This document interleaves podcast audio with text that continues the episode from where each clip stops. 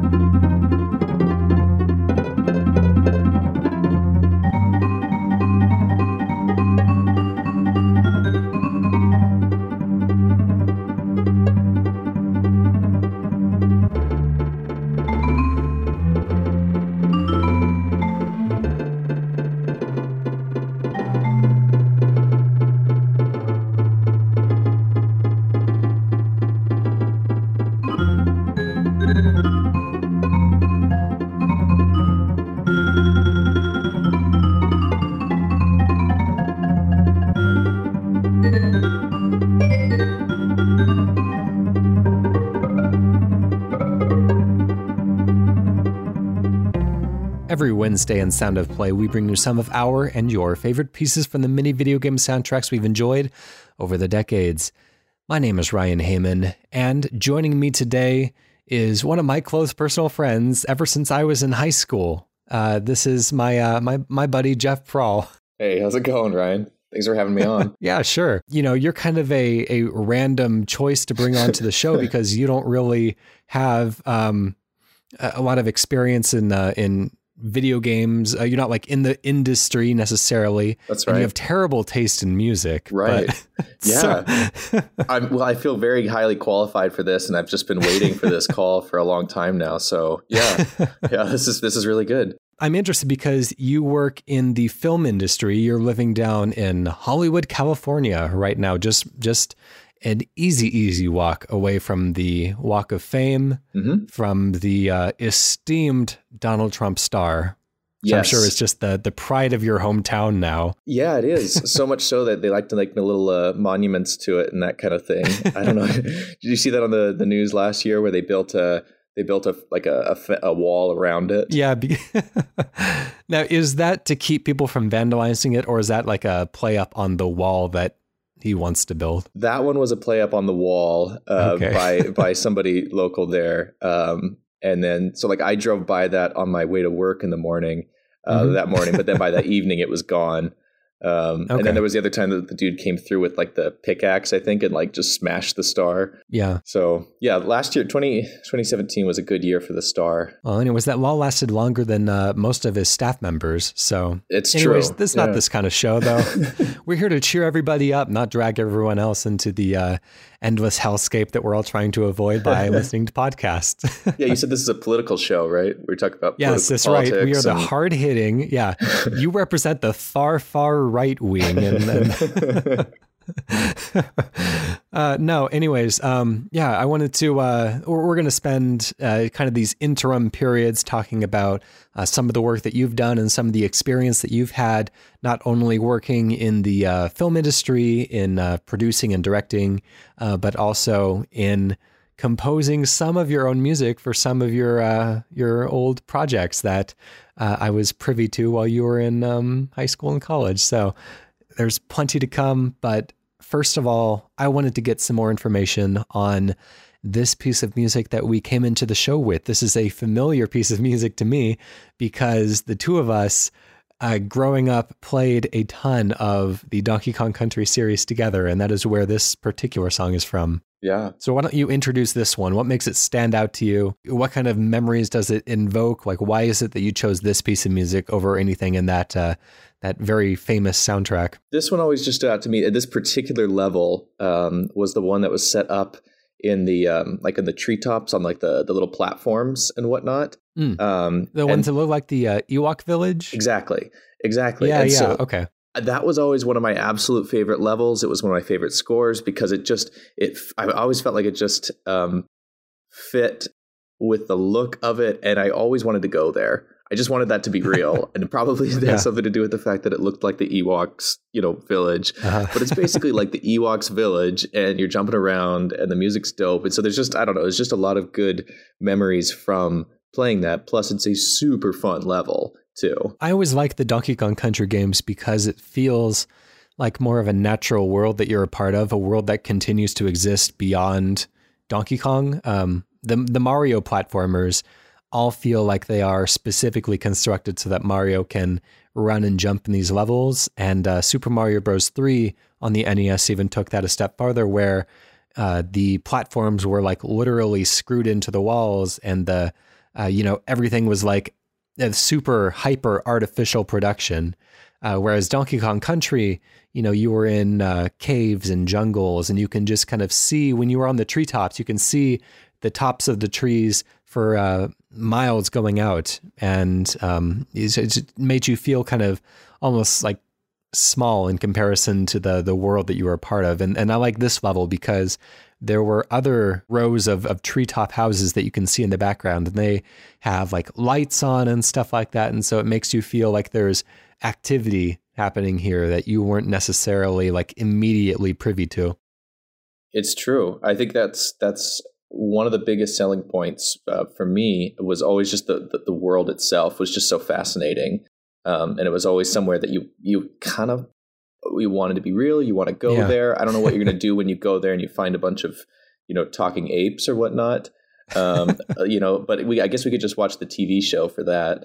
Mm-hmm. Yeah, that's right. That's the only time I think that they actually talked. I think in the so. T V show. Yeah, I think so. Which is, uh, yeah, part of the, um, the ever growing canon of the Donkey Kong Country. I sent you that link. There's been an increased interest in the canon of the Donkey Kong Country series as uh, people try to work out, you know, who are all the various Kongs between the arcade games and the country series mm. and what happened in between those times, what happened to Donkey Kong's father, yep. uh, because, you know, he's kind of an unseen force and and there's talk of a, a great Kong war yeah. between the Kongs and the Kremlings because we see a lot of the Kremlings in uh, in wartime attire and stuff like that. So it's it's really interesting. It's definitely worth seeking out. There's some, uh, it's, it's, it's definitely ad hoc. Like yeah. there's obviously no timeline that's being like established beforehand, but people have a fun time kind of creating it afterwards. And, uh, yeah, it's, it's, it's a wild and wacky. Anyways, let's get into some more music here.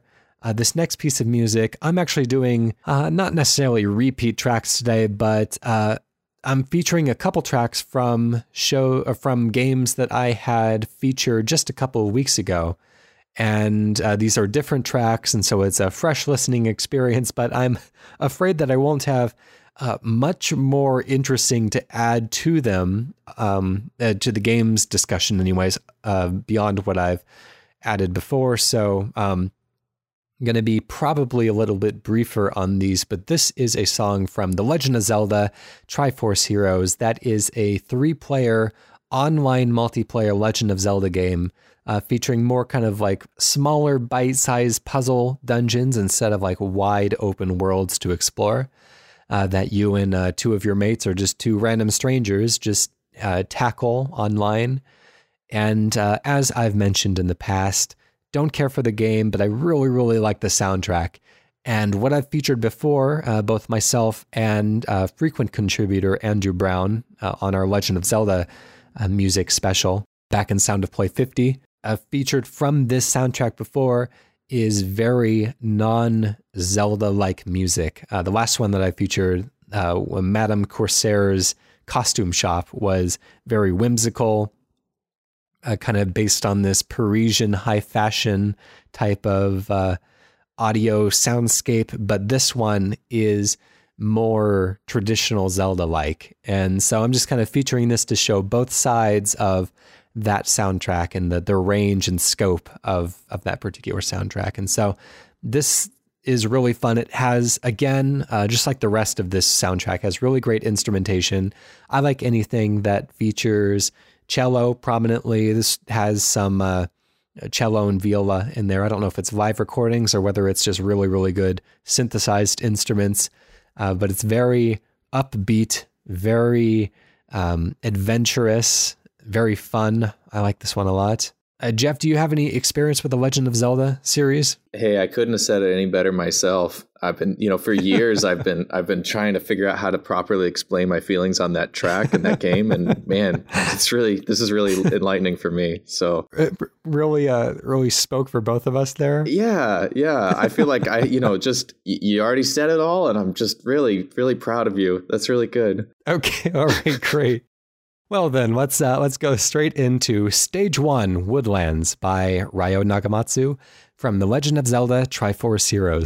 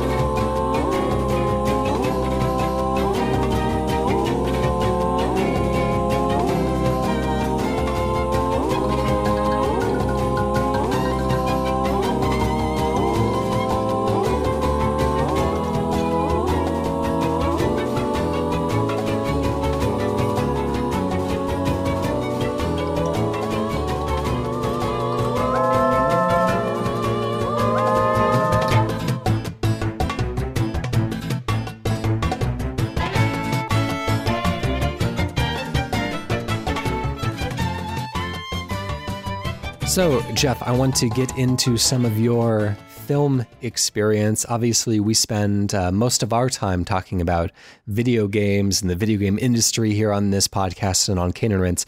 Uh, but film and the film industry features a lot of similar components of the creation process, but often kind of done in a very different way. And so I'm uh, I'm just really curious to kind of learn about the whole process. You've been uh, doing Uh, production and, and and directing and probably all sorts of other work for the Salvation Army film team for quite a while. Is there any kind of like, what is a, like a brief description on like what a day in the life of a film producer, what does that look like? Oh man. Well, uh, it, I mean, it's, it's, it varies significantly depending on from person to person and from project to project. I mean, it's, it's very, very different. I think, um, You know, I can speak about, uh, you know, some of the, the different projects we do. We do a lot of documentary work. Um, mm-hmm. And those are always very interesting um, because you get to do a lot of traveling for that, uh, which which is really fun to be able to go see a lot of different,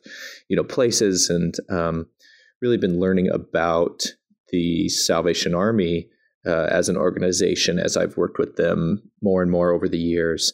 Um, and kind of get to see the unique way they try to to help people in the local communities and that kind of thing. So a lot of times we'll take a, a small team of us. There's usually four or five of us, um, and we'll travel out to wherever the the the story is. Usually a lot of times there's stories of people who've gone through addiction recovery or, you know, things like that. Um, and then we'll spend anywhere from three to five days out there filming. Um, and then come back and, and put it together. So that's kind of the, you know, the, the most of what I've been doing is documentary work, but at the moment we're, you know, we're kind of moving more into, uh, like scripted kind of stuff. So we shot a couple mm-hmm. of short films last year, uh, one in England and one in Mexico, and we shot a music video in Iceland. So it's bit by bit kind of starting to move more that direction. Now, I know for your Mexico shoot, you used local actors for that. Yeah. Yeah. That was a, boy, that was an incredible experience. So we shot in December in a little uh, colonia outside of Tijuana called El Nino. This is tiny little village. And for those of you who don't speak Spanish, that means the Nino. Use the classic uh, Chris Farley S N L bit, not taking credit for it. Well, hey, I wouldn't have known. So you, you probably should have just taken credit for it. Um, but yeah, so we shot there and it was a um, all Spanish language script, all Mexican mm-hmm. cast, um, all from Mexico. Um, and were you directing that one? Yeah, so I did direct it. And um, that was quite a challenge because uh, my Spanish is subpar. I can attest um, to this. We've been to Mexico together. Yeah. It's yeah. So my, my Spanish is subpar. So I had to, um, you know, it was quite an interesting challenge trying to figure out how to, you know, how to work uh, through that, to work with the actors and that kind of thing. So it's a lot of work with, you know, translators, um, but also, you know, it was a very stripped down kind of script, which helped a lot. It was not a super dialogue driven script, but it was just a fascinating experience to film down there. And also working with uh, animals in that uh-huh. shoot as well. Yeah, yeah, they they always say sort of, I guess the saying is that, um, you know, kids and animals are the two things you want to avoid if you want to have a, a cost effective and quick, and easy shoot. And you were working with a goat, a young goat. And so really you got both. And a young kid too. Yeah. So, um, mm, yeah, yeah, we, we had both. Yeah. So, um, yeah, we had both a, a goat and a, and a, uh, a twelve year old uh, boy as our star. Um, so that was quite the experience. He was awesome. He, our, our, our boy was awesome, but we just, you know, it's hard when you're shooting, you're twelve years old and you're shooting five days in a row. And, you know, that's, yeah. that's hard. By the end of it, he was pretty worn out. And then our goat was just, the, the goat was just the worst the whole time. So he, the goat doesn't, he doesn't get any exp- excuses other than just, you know, being an animal. I guess that's an excuse. That's a pretty good excuse. Yeah. Yeah. We probably shouldn't have expected so much. Which is not cooperating, not getting in the shot when you wanted him to be. Oh my gosh. Yeah. Just, just so much. And then just, you know, like peeing and pooping everywhere, like everywhere you brought him, like in, every time we had to shoot inside, they just would pee and poop everywhere. Anytime you had to move them, they'd pee and poop. And it's just, and then they'd be it's calling for each other. Kind of the same thing that I hear a lot of uh, um, actors who worked with Orson Welles would complain about the same thing. So, you know.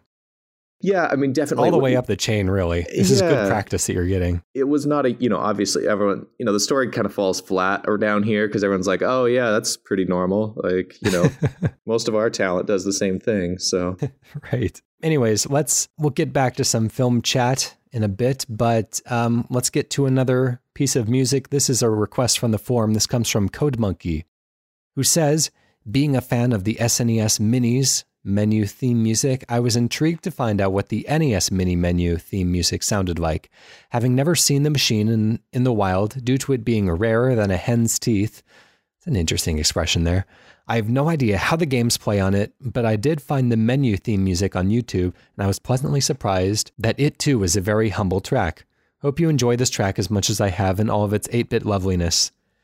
Yes, a few weeks back we featured the Uh, main menu theme from the Super N E S Classic Edition, which is a miniature S N E S machine, uh, just kind of running a, a probably a pretty simple, like a Raspberry Pi setup inside with an emulator that had uh, twenty-one uh, S N E S games on it.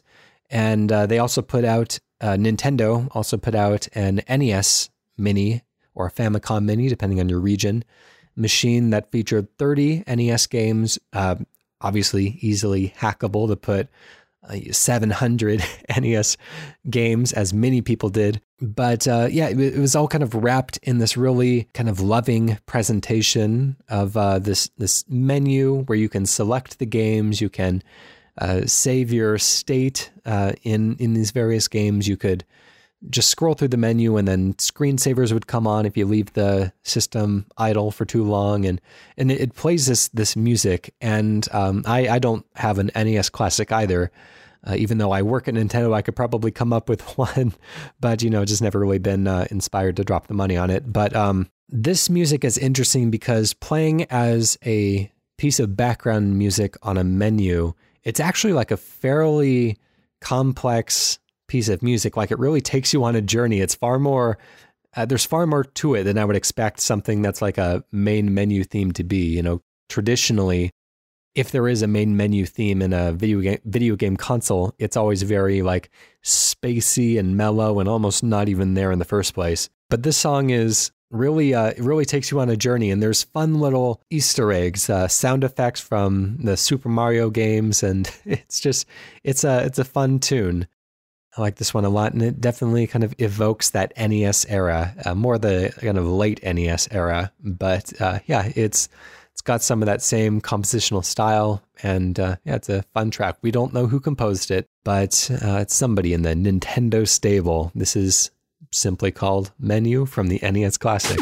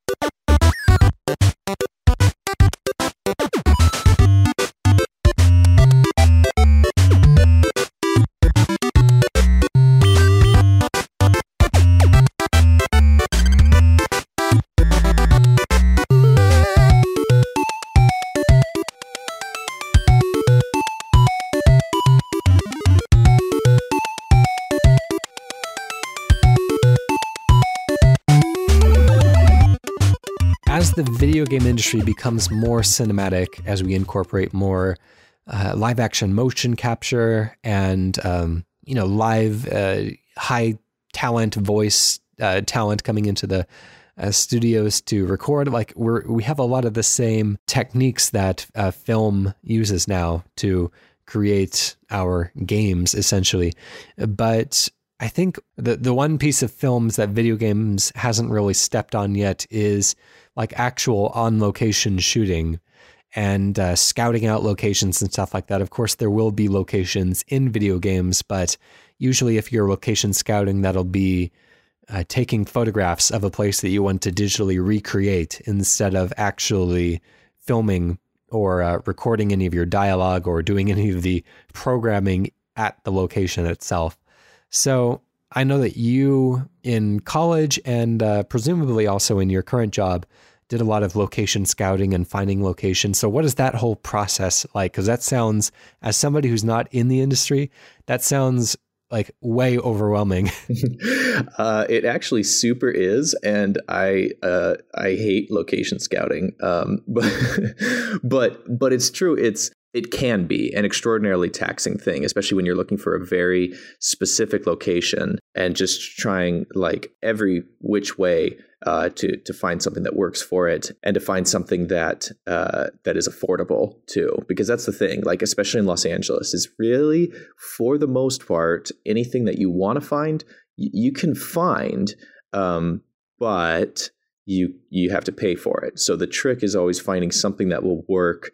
Um, that is uh, affordable or with somebody that can, uh, you know, give you a discount since you're not a, uh, you know, a big feature production. Yeah. But some of the funnest ones are, are um, when we uh, do these international shoots and I get a chance to kind of go over there ahead of time. Uh, like in England, I went over there and on a separate trip uh, and we did a lot of scouting with, uh, with the local crew members, local producers there.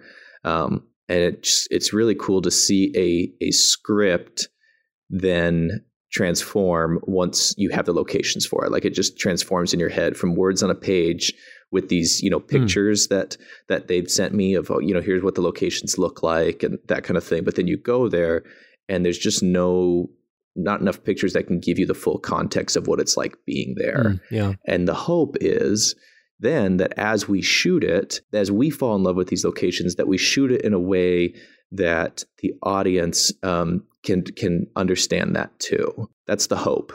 Back in college, I remember you had at least one instance of having to location scout for a sci-fi production. I think it was like sort of like the, the senior class's thesis film. And it was all set on a spaceship. So it was this very ambitious kind of student film. Yeah. So my job was the locations guy was to find a uh, spaceship set. It seemed impossible. Like, how are you going to do that and find one that we can use yeah. and stuff like that? Um, so after a long time of searching, though, we we really totally lucked out, was able to find this this fully built spaceship set at this place. I think it's called Laurel Canyon Studios. Um, up in up in Burbank, I think, but it was just it was just rad. It fit everything, and um, I'd have to look it up, but it's definitely been in uh, you know commercials that we've seen before. Uh, not the thing that we did, but the the, the set itself um, mm. has been in a lot of like uh, a lot of really cool projects, a lot of projects that were way cooler than what we did. Oh, presumably. Yeah, I mean, yeah, yeah. That's interesting. So, where do you start if you have an assignment like that? Like, you need to find a very specific type of set. Like, what do you What do you type into Google in the first place to give you your first step in the right direction? Oh my gosh. Yeah.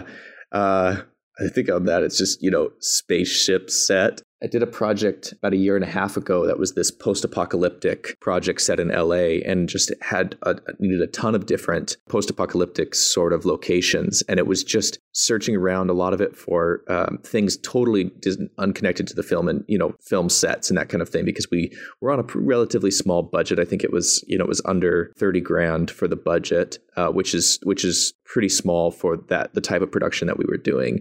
Um, and so we weren't looking at, you know, pre-built sets or sound stages or anything like that, even though they got some awesome ones.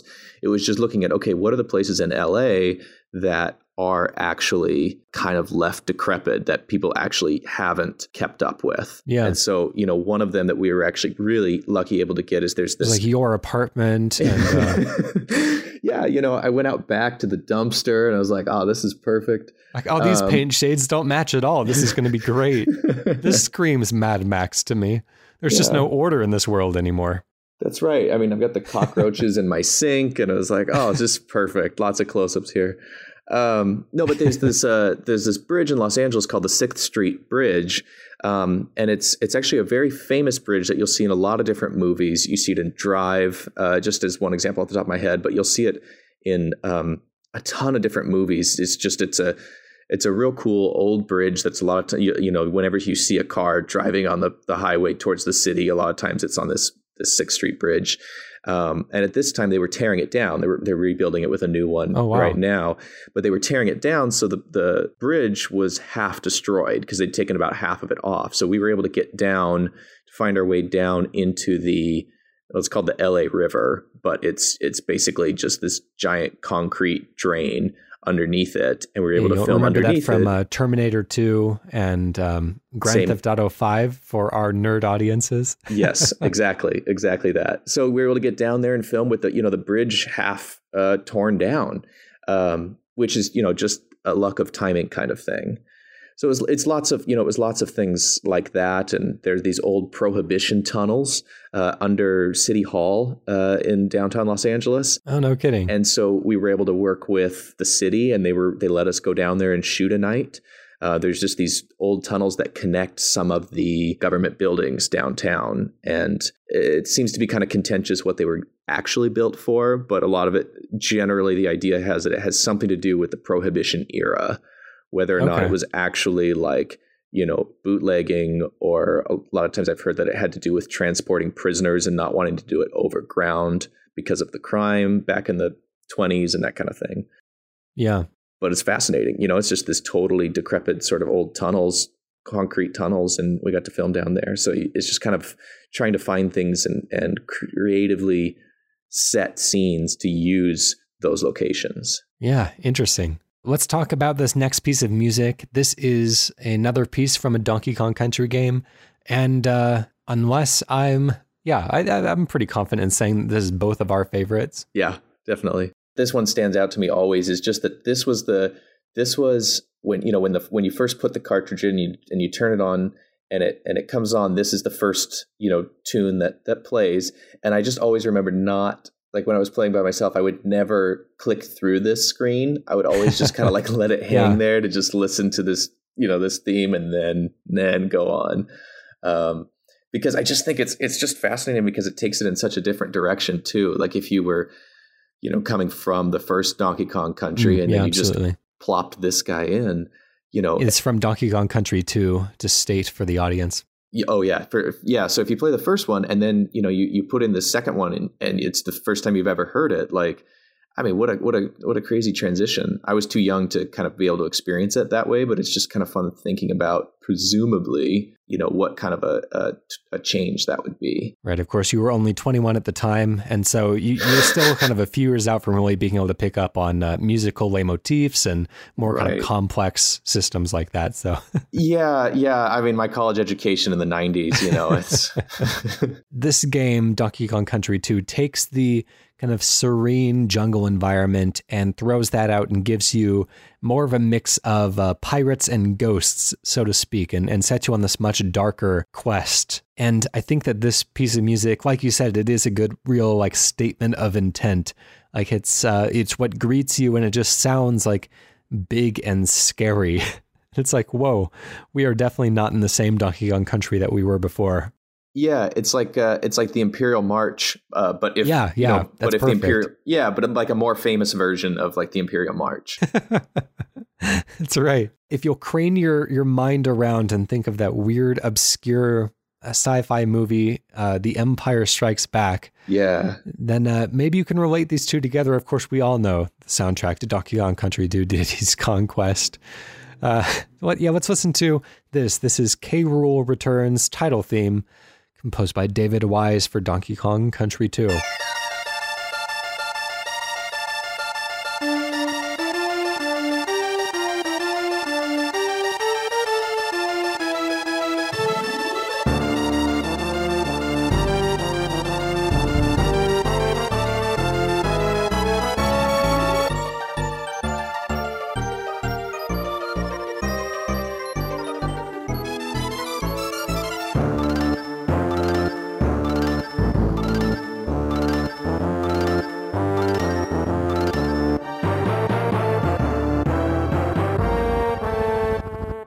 So now you were talking about the L A City Hall um, before we went to our last song there. And I remember distinctly, uh, we were taking a tour around L A Noire together. Uh, that was the uh, PlayStation three game set in L A in the like forties, right. I think it was. Yeah. Um, it was kind of this old school version of L A, and I was just having a lot of fun because you were like really getting into the, um, not necessarily the historicity of it all, but the, the location, um, right. Because you're so familiar with L A. I mean, you've lived there for many years now, and you were kind of pointing out like, oh, this is this building and this should actually be a couple blocks that way. And this is the street that, you know, all these things would have happened on. And we came to, uh, the L A City Hall is one of the locations in that game. And, uh, you kind of pointing that out, and, and it's just fun to experience these games through the eyes of a local. And, you know, I've had that opportunity to, uh, go through Infamous Second Son, which is set in Seattle. And we've, uh, we've both gone through, um, Grand Theft Auto five, which is set in a more modern day L A. Mm-hmm. And you have a ton of fun just shooting civilians. And so I don't really know what that says about, about you and your relationship with uh, L A County, but it's hard to say. I guess it's just, you know, you know, the big city changes you, I guess. But yeah, no, I mean, it's, it, I, I remember the, the going around G T A, um, was it G T A five? Yeah. That's in L A. Yeah. And that was, it is such fun to kind of be able to see like the choices that they make of like what, which things they connect and, uh, you know, which blocks they have set up properly, and then how things end up on the total opposite side of town. And I'm mm. always interested to know, you know, why those those choices are made. Like, I mean, obviously there's a ton of, you know, junk that you can just skip through, like you just, mm-hmm. you know, to, to shrink the city. But then you get, I wish I could remember an example of it, but you just get random things where like, you'll, you know, they'll see this one building that's next to other buildings that are also in the game, but they've moved that one, you know, to the mm-hmm. south side of the city. And I can't remember what one, but I remember that happened a couple times, and you're like, I, I wonder why, I wonder why. Do you think that fits into because, um, in these games, they're kind of like, like the real city, like they're divided into not quadrants necessarily, but what would you call like neighborhoods or right. like different, like, you know, sectors of the city. Sure. And so maybe like keeping a consistent visual theme, like if something fits better mm. in one district than another, then that would make sense to maybe move it to a place where it's more kind of internally consistent. Mm. Or maybe if a building would be used as a, as a, kind of a landmark for one particular mission, and right. then it makes the most sense to put that next to the freeway so that the car chase could break out while they're, you know, on their way out of the building, uh, yeah. because it is essentially all being, um, all being created to serve the central narrative. Uh, but yeah, it, it's really interesting. I'm, I'm super into this kind of like recreating real places within video games. Right. Yeah. Oh, that makes total sense. Yeah. I like that. I was like, I wonder why. And you're like, well, actually, here's why. I am, I'm just guessing as well. So I, I have no idea. Like, okay. I mean, that, that was a nice question, but I'm, yeah, let, I'm just going to explain to you. Uh, we all know cute. Why. Yeah. uh, no, but no, I mean, that, no, that makes, that, I mean, that makes a lot of sense. So, I mean, I'm, I'm, I'm by it. I'm sold. Now, I remember that we tried to find your home in Grand Theft Auto five, but it wasn't. I don't think we could find it. I think you could find like where it was supposed to be. Yeah, I think like you can get within so a couple close. blocks radius. Exactly, because I live so close to like the Chinese theater and that kind of thing. Yeah, so you yeah. can find that and then be like, okay, well, if you take this street up here, it should be here. Um, mm-hmm. But unfortunately, yeah, I guess they didn't, um, you know, they just didn't consider it a uh, a landmark kind of place. Uh, I, I don't really know why. It just seems like it's got all the makings for kind of like a, an internationally famous um apartment, but uh you yeah. just got to get a famous movie star to crash their car into the front door. That would there there we go there we go okay I can see. I always have to do the thinking for us. yeah yeah I can do that. So I was gonna say I can do that, but then I realized oh, I don't know any famous movie stars, so no I, I can't do that. I think you can call up uh you know Ro- Robbie D Robert De Niro, or that's uh, I forgot about him know. I forgot he's famous now. He counts. yeah. Charlton Heston. Is he still alive? I don't know. Uh, you oh, know, no. Who knows? Who knows? Anyways, let's get into another piece of music. This is a, a really interesting, really cool piece of music. This strongly reminds me of uh, David Bowie's Space Oddity at the beginning there. And this is a game that's set in space. So maybe this was like an intentional type of thing. Uh, but I think more than anything, as the song develops, it sounds a lot like a Flaming Lips song, just without the uh, lead vocal, of course. But this is called the Fondlarium, I think it is. I don't know what that means. Uh, maybe if I actually played the game and uh, did my homework and came prepared for the show, but who has time like for me. That, really? uh, this is from a game called Headlander, uh, which I've featured one piece of music from in the past, uh, just to briefly catch everybody up. It's a side-scrolling game where you play as a decapitated um, astronaut, or rather Ooh. just the head of that astronaut. And uh, I guess the head has like a rocket booster on the bottom, so you can like zoom around and, and attach your head to different bodies and use that to control things. I don't know. It's, it seems really weird. It's developed by Double Fine, published by Adult Swim. So that's a that's a combination of uh, studios that are looking for interesting, weird ideas already. So this one definitely fits. This piece of music is composed by David Gregory Earl. And I I just like it. It has a really nice sound to it. It has that kind of Flaming Lips type of sound, and uh, it's really pleasant. So let's listen to the Fondlarium.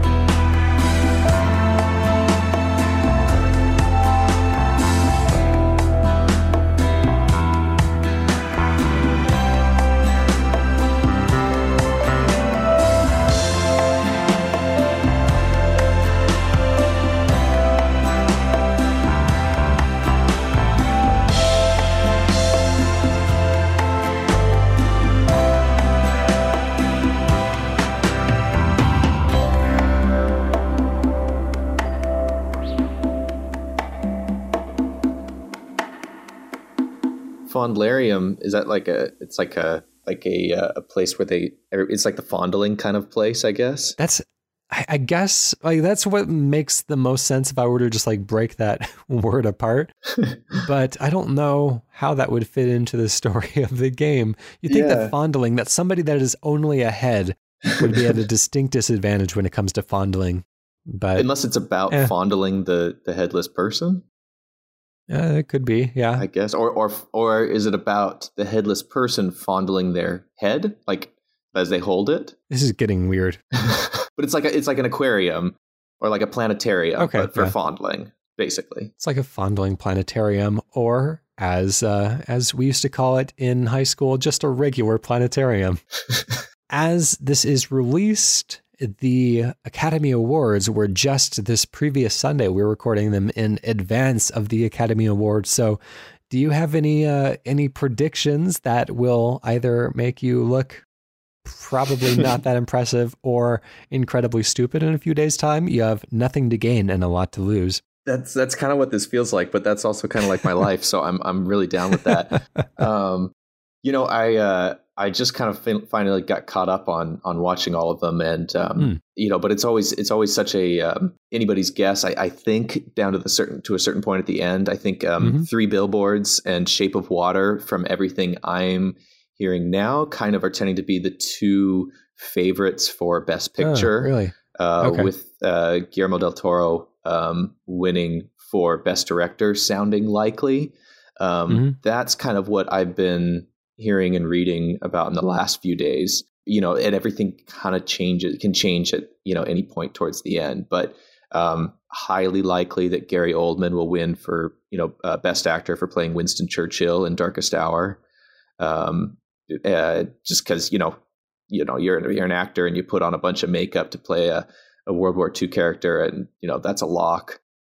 um, but but he was still he was fantastic. It was really really good. Pretty good. He got a little Disneyland from time to time. Like it felt like a felt like he was really having fun with the role. And it's like sometimes. Sometimes you don't want to see him giggling under the fat suit. You just want to see like the gravity of the World War Two situation.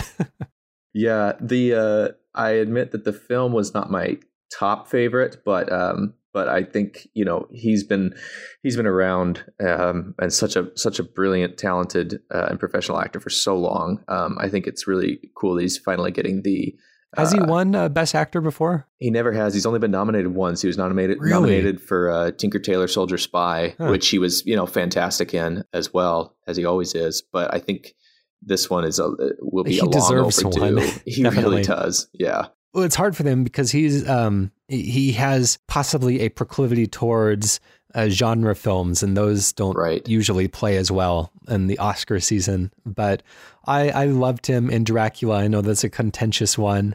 Uh, I think he was a lot of fun in uh, Fifth Element as well. Of course, yeah. uh, but those are the very big, um, very flamboyant roles. But yeah, what a what a wonderful actor. I- but yeah, I think I think it'll be a lot of fun. I mean, I will always be. Uh, getting together with everybody to do a um, Oscar ballot kind of thing. Mm. So that's kind of our tradition, is to have the Oscar ballot and see who wins. And it's always the, you know, best animated short, best short, uh, and then, yeah. you know, best uh, the ones documentary that short. Seen. Yeah, those are always the killers because nobody ever sees those. And it's just a guess. And sometimes, you know, you get them right and sometimes you don't. And they're ballot busters.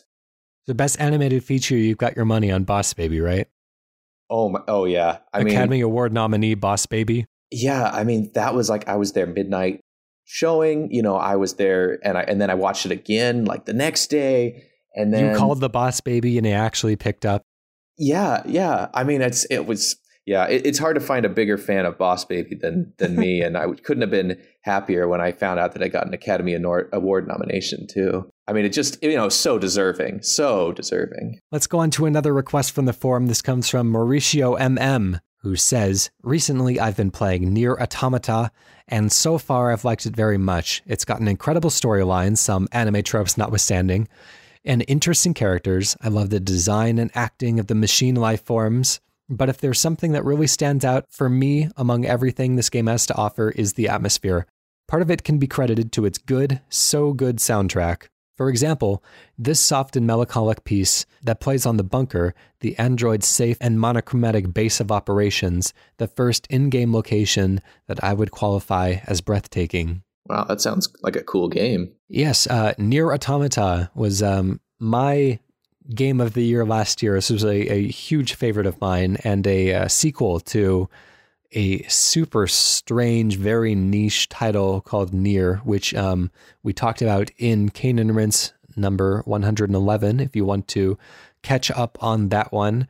Uh, but NieR: Automata is a super weird, very philosophically interested game written by the very bizarre individual Yoko Taro, who tells these heartbreaking stories with really deep, really complex characters. It's a weird one, but it's always constantly kind of unpeeling itself like an onion and showing you new layers you didn't even know were there in the first place. You play as these androids that are being sent down to the planet Earth, which has been taken over by robot life forms as humanity has been whisked away to the moon to try to save whatever was left of them after the uh, machines had essentially taken over. And it's your job to um, kind of clean up the machine presence and scout out the planet for suitability for humanity to move back, or just to support humanity in whatever their next step as a species is. And uh, of course, it doesn't stay that simple. Um, but you end up in this space station that is kind of your base of operations. Pretty much every time an android dies, their uh, their memories, their their entire like brain signal is sent back to this space station, and it's just reimplanted inside a different android body. And so, you know, the old you is dead for all intents and purposes, but you still have your um, your thoughts and your memories from where you left off. So your life essentially continues on. You spend time in this space station interacting with some of the other characters, and it's a good time to learn about the characters in the game based on how they interact with others, based on or what their individual living quarters looks like. And um, and yeah, there's a few very dramatic moments in here. Um, I, I picked this song out because it reminded me a little bit, at the beginning especially, of um, of Time by Hans Zimmer from the Inception mm. score. A little bit. Uh, it, it kind of morphs into something else later on, but uh, I, I felt like it had that very cinematic feeling to it. So anyways, let's listen to Fortress of Lies, composed by Keiichi Okabe from NieR: Automata.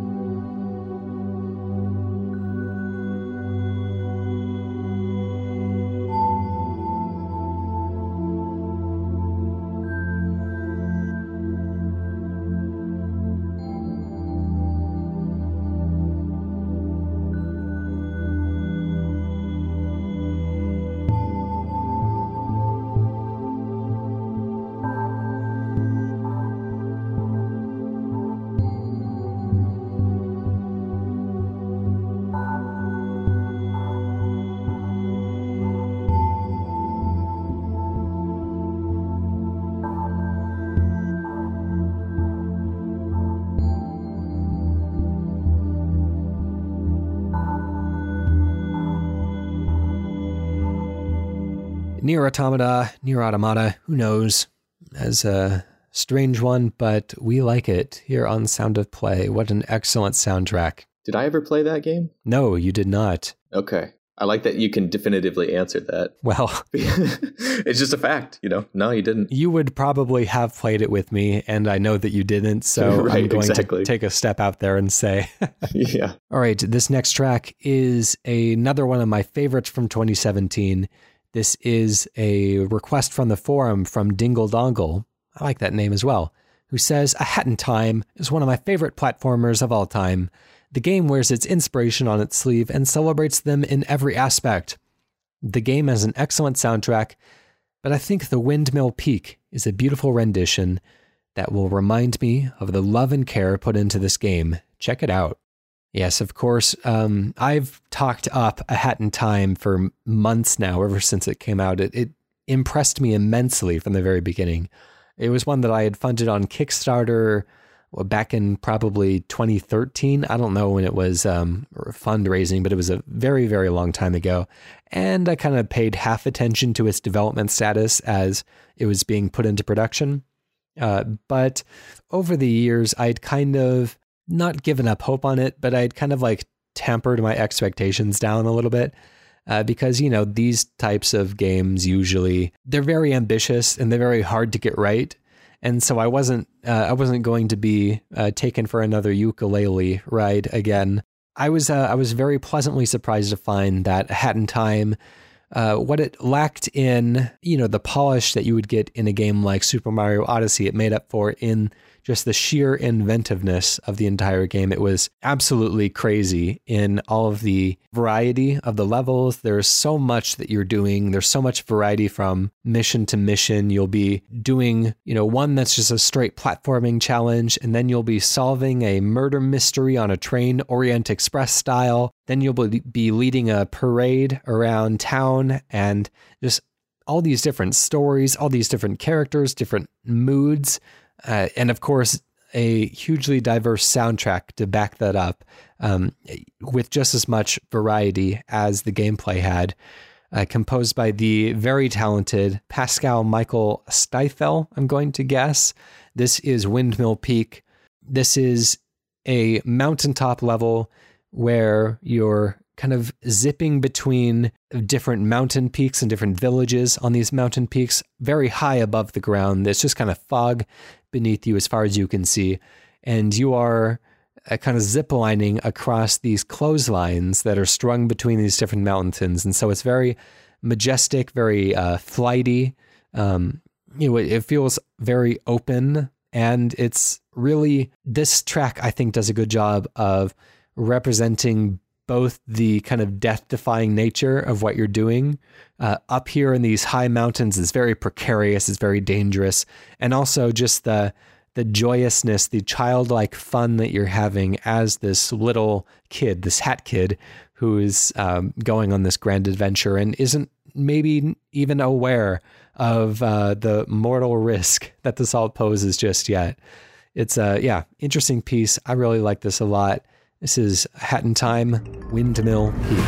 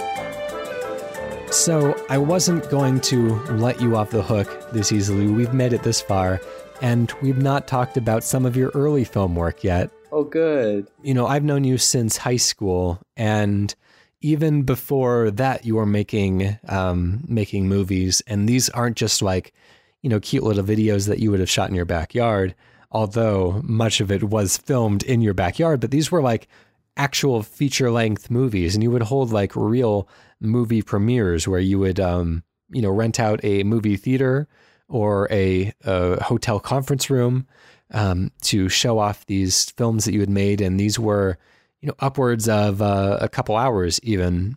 And yeah. so, you know, you, you came out with um, the, the two that you were, I think, most proud of were the uh, Lincoln Project and the Knights Divide. These were kind of original characters that you had created and um, stories that you developed.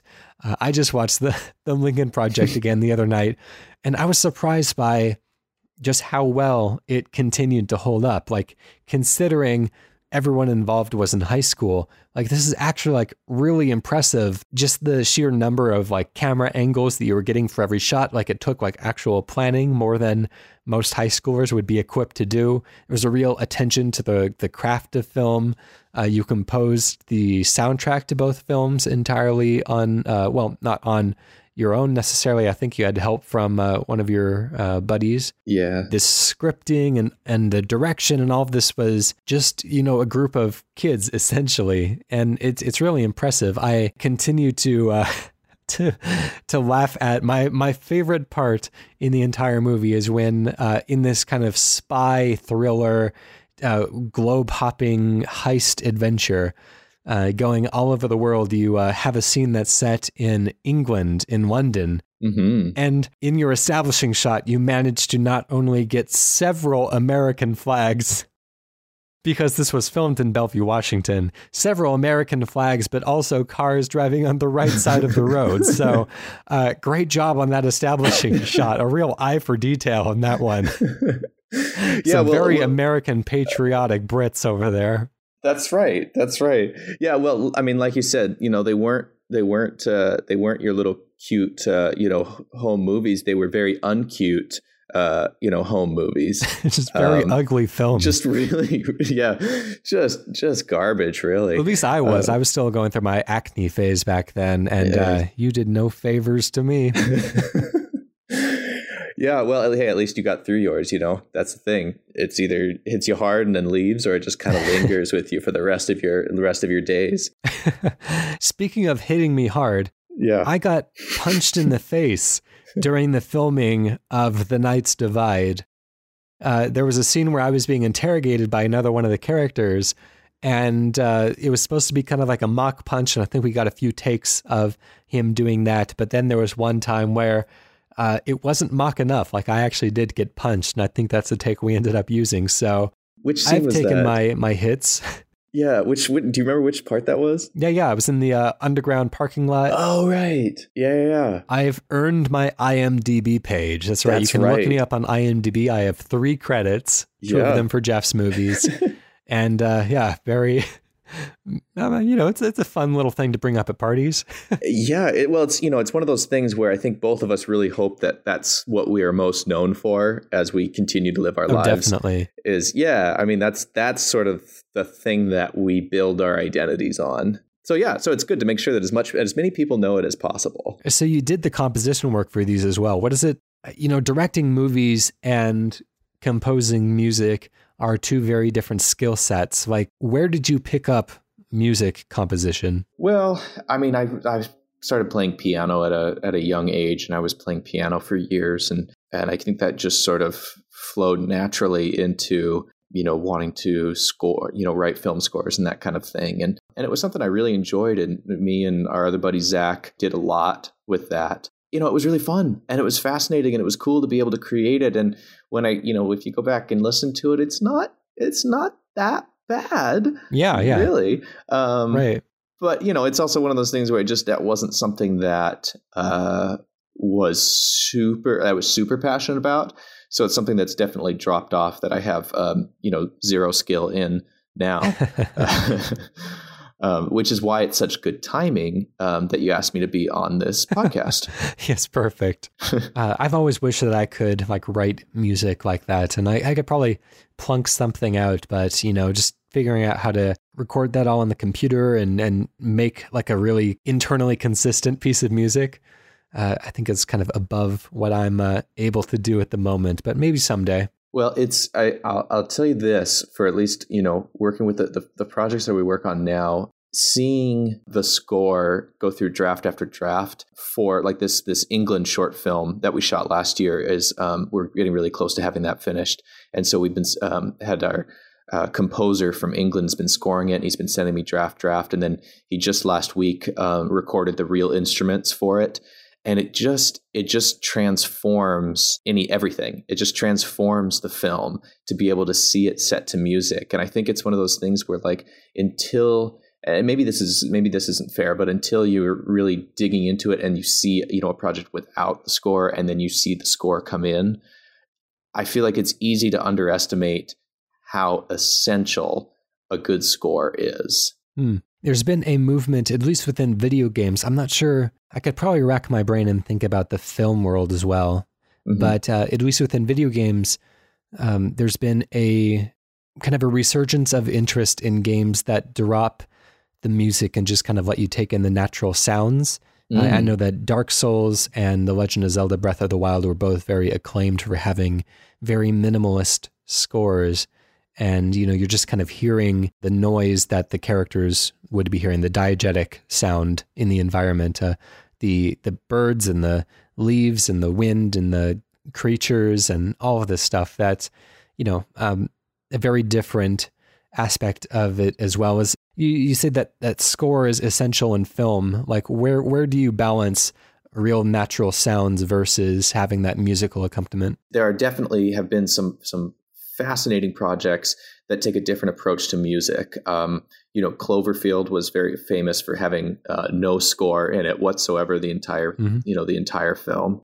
Quentin Tarantino's, all of his early films have no original score, uh, which is not to say they don't have music, but it's either music that is taking place within the real world of the, or the, you know, the mm-hmm. world of the characters, or it's, it's, um, you know, a, a, a licensed track or something like that, that he, you know, so, you know, hand selected for it. Yeah. And so, you know, there's, there's a lot of projects that do that, uh, that do a very interesting twist on it. And I think it's, it's not so much that, uh, you know, a project is that it's a failure or it's a, it's a problem to not have a score, that a score is like essential to the success of a project. Mm-hmm. But if the set, if it's built that way and it's designed that way, it just, it takes on a whole nother life, because then there's other times where there's, it's the contrast of things can, when you expect to hear a score that, um, and there is no score, that can hold in even, even more tension and even more interest. Um, one of my favorites is a movie called Margin Call, um, with mm. Kevin Spacey, uh, sorry, but, uh, in probably not the first name I should have mentioned. Um, but like Stanley Tucci and, um, a bunch of other guys. It's about the two thousand eight financial collapse. Um, mm. and it's, uh, at the very end of the credits, instead of having music, there's just the sound of um, shoveling, which just plays in to the to the end of it. Um, it just and so it's just the sound of just, you know, digging a hole in the backyard, shoveling, that kind of thing. And there's no music, and it just plays through there, and it's just got this bizarre sort of feel to it where you expect to hear music there, and there's not, and it just keeps you it keeps you engaged. Now, before you made The Lincoln Project and The Knights Divide, you dabbled in uh, creating movies that were uh, not your own intellectual properties. You made a at least one fan film where you played James Bond. Yeah, fourteen years old, thirteen and fourteen, I think. Yeah. Yeah. yeah. This one was called uh, Live Once for Everything. Is that what it was? That's right. That's yes. right. Yeah, and I think there was a, the, a shorter one that was uh, Nothing Lives Forever. um, which was, you know, we, well, we were, you know, we were obviously very creative with the titles yeah, and, right. and they had a lot to do with the plot, you know. Well, speaking of creativity and naming, my favorite, favorite, favorite thing about, about, uh, um, your, your Bond movie is that your villain, your villain, you gave the name Benicio del Toro, not knowing that was the name of an actor. who was himself actually in a Bond movie at one point, which is even even better. Yeah, it's true. I think um, I don't I don't remember when we we like made that connection, but I think, I mean, it just had to have been one of those things where I saw it in the Bond movie. Um, I think it was License to Kill that he was in. But and I think, uh-huh. you know, you just saw it in there and it just kind of lodges in your memory. And then you're like, oh, you know, it'd be a badass name is Benicio del Toro. And so then, you know, you know, you don't do any research on it whatsoever. And you just go right into it and you shoot it all. And then you get out and you're like, oh, whoops. Uh, you're breaking into Benicio del Toro's home. Oh, boy. That movie is a delight. I like to throw that on every once in a while. It really cheers me up. It does. It it makes you feel good about yourself. You're like, you look at that and you're like, oh, at least I wasn't doing that at fourteen. At least I was just jumping off of skateboards onto my head like everyone else. That's right. Yeah. Speaking of James Bond, you're bringing us a piece of music from a James Bond video game. This was the video game that when we were growing up around that time was like the biggest thing for us was Agent Under Fire. We're not as cool as those GoldenEye kids. But oh, you know. I know. I know. I wish we were that cool. My older cousins were that cool, but I wasn't, I guess I wasn't old enough. I like Agent Under Fire. I know that uh, Agent Under Fire and the Nightfire are the right. two.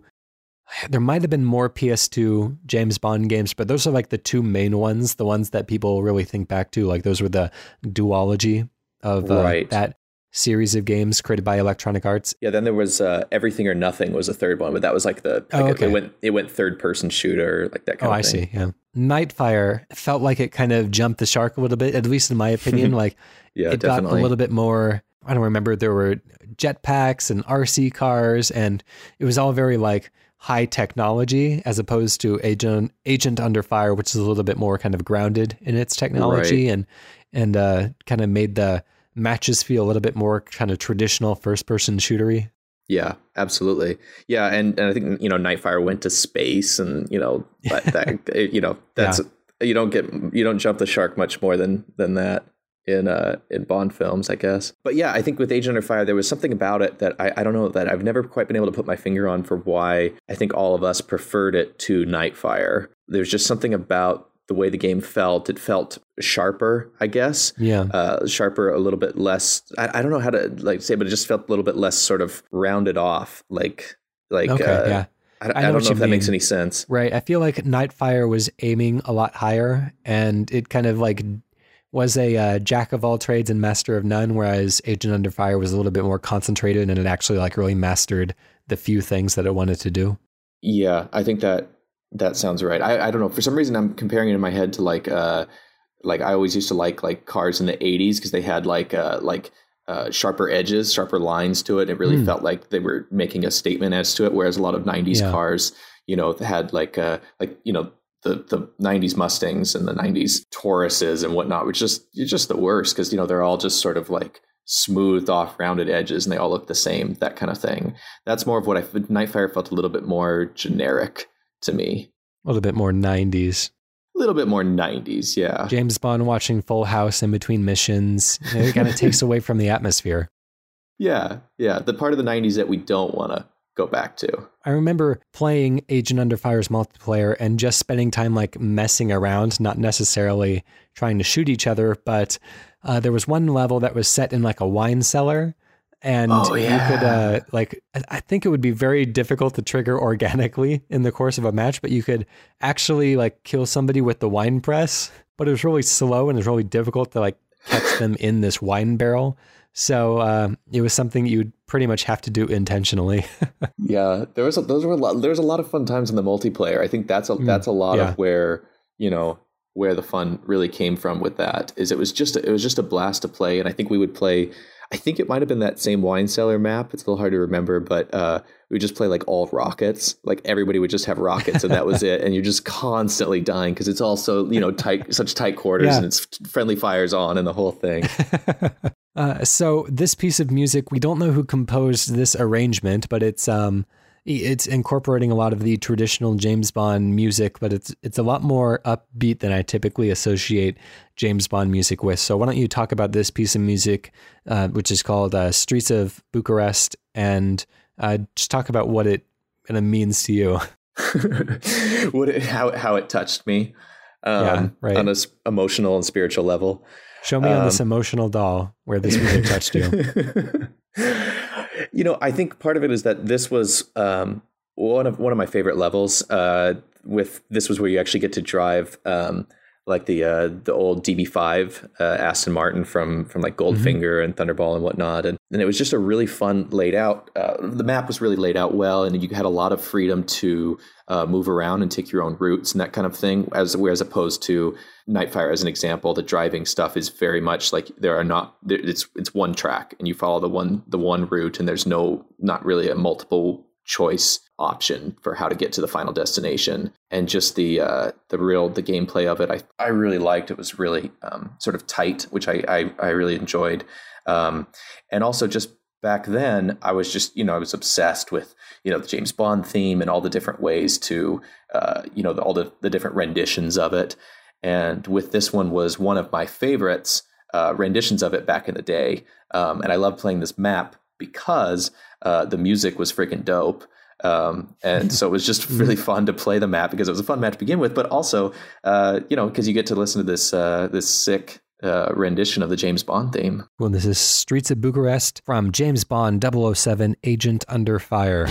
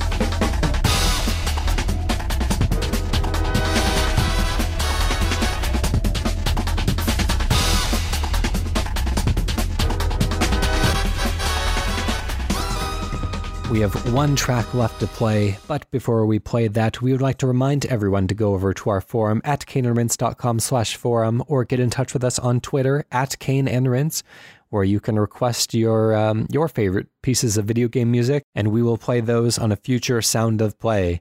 Please do subscribe to Cane and Rinse as well, where we talk about video games very in-depth every Sunday. Every Monday now, excuse me, we changed that. Monday mornings, bright and early.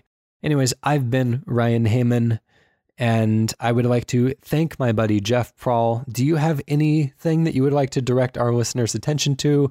Uh, things that you have produced filmically, or Instagram or Twitter, or just whatever, I don't know. Do you do you crave public attention? I, I do. A lot of my uh, a lot of my self-worth depends on it. Um, so uh, yeah, yeah, not much so, has changed since high school. Exactly. Yeah. So uh, follow me on Instagram at Jeff Prahl. Um, you, you know, I'm on Twitter, but I probably I wouldn't recommend following me. That's probably a waste of a of a follow. Um, but yeah, uh, just follow me on Instagram, and um, you know, not, not the stuff that we've got that I'm really excited about is uh, hopefully coming out later this year. No, no update yet. The best place to see updates on that would be uh, my Instagram. Okay, cool. But thanks for having me on. This was this was a blast. Yeah, of course. Thank you very much for uh, for joining in. It's been a pleasure talking to you as always. As always. You know, I've uh, I've taken vacations down in L A with you, and you spend uh, quite a few of your your days off coming up this way because you're. Uh, your family is up here as well. And mm-hmm. so, you know, we can, we can persuade you a lot easier to get up this way. That's and true. So it's, it's always fun to hang out when we have the opportunity. And when we do, we always like to sit down with a little bit of Donkey Kong Country or uh, Star Wars Battlefront.